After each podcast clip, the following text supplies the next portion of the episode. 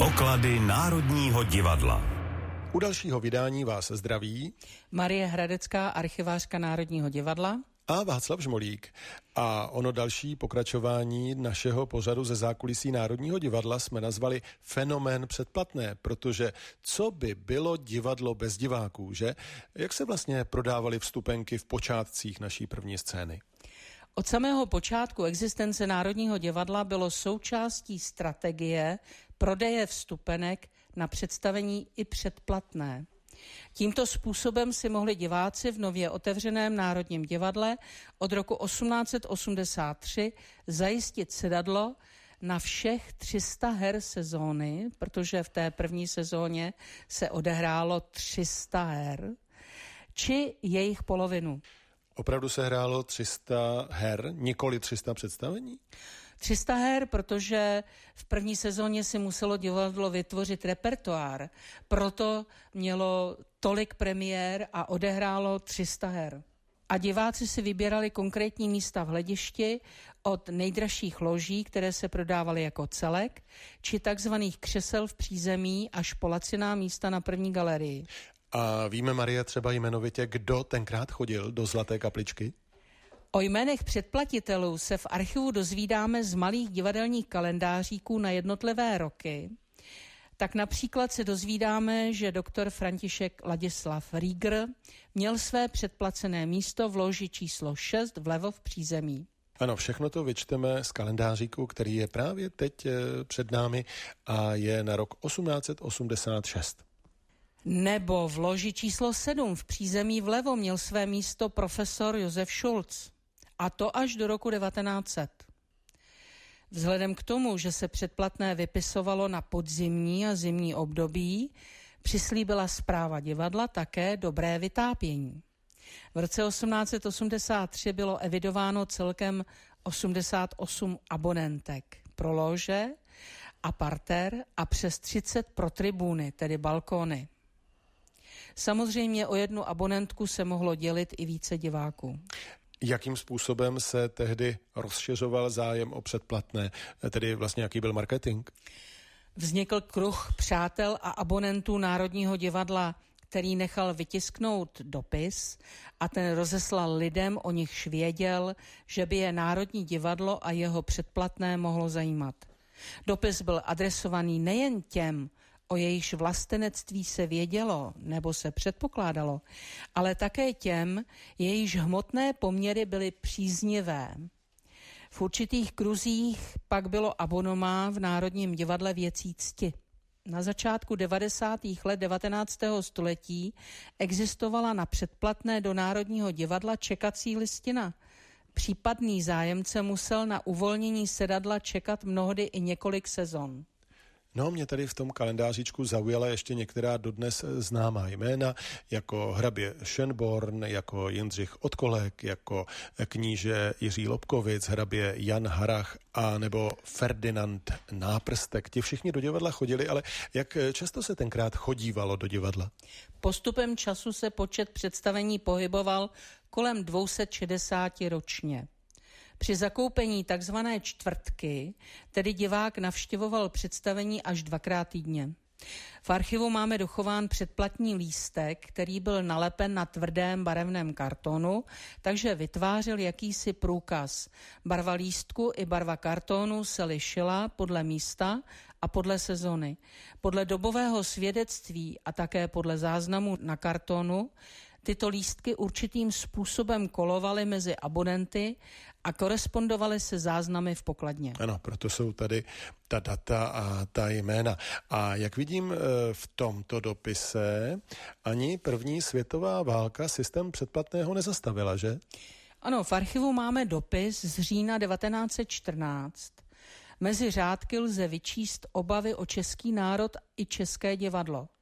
Správní výbor Společnosti Národního divadla vyzývá spoluobčany, aby svým předplatným pomohli nejen Národnímu divadlu, ale také k udržení české kultury i potřebné morálce na frontě a v širších souvislostech také myšlence české státní samostatnosti, i když o tu šlo ve válečném roce 1914 až v druhé řadě.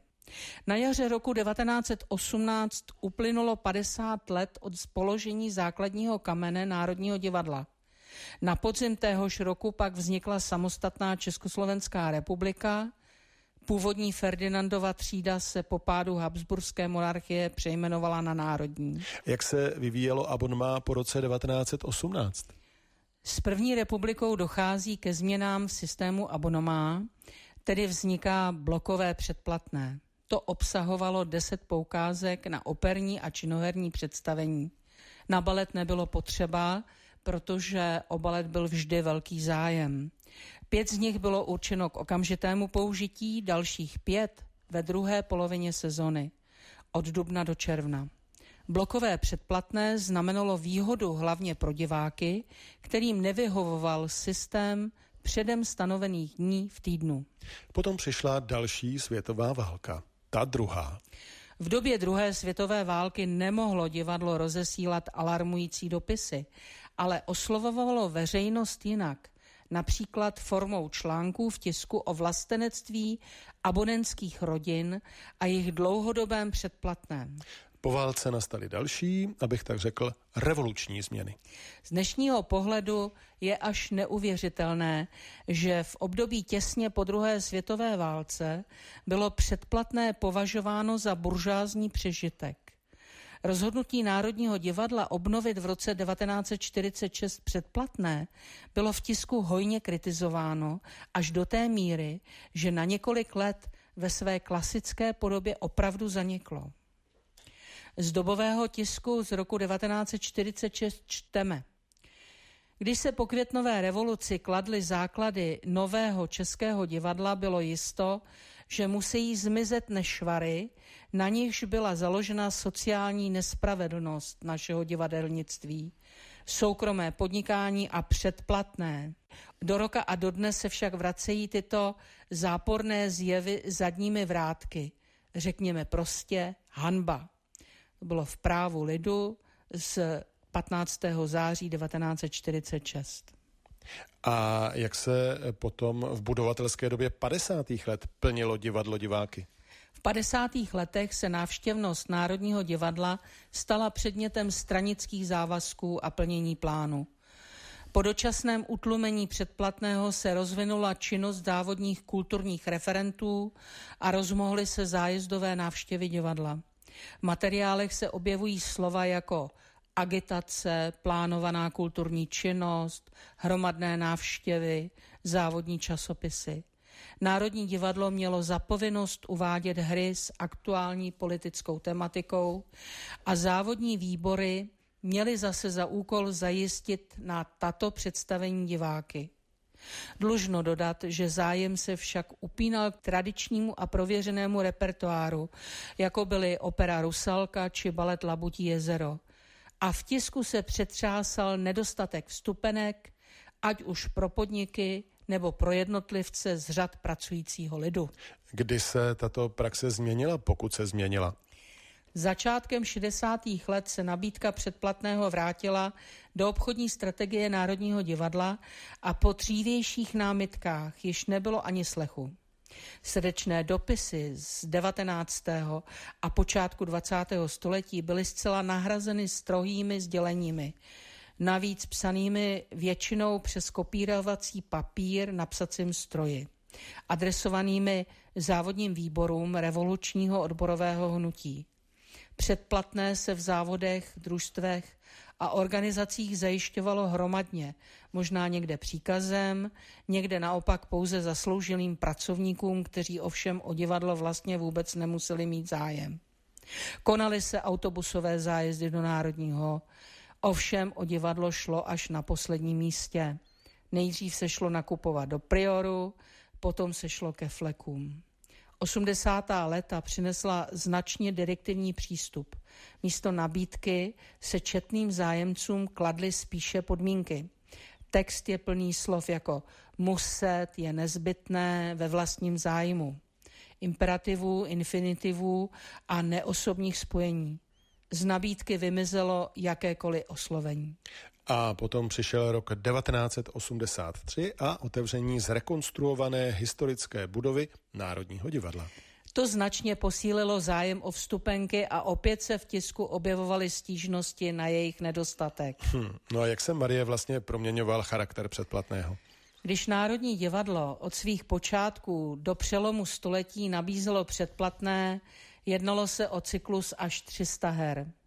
Navštívit všechny tři stovky představení bylo jistě nad možnosti i toho největšího milovníka divadla.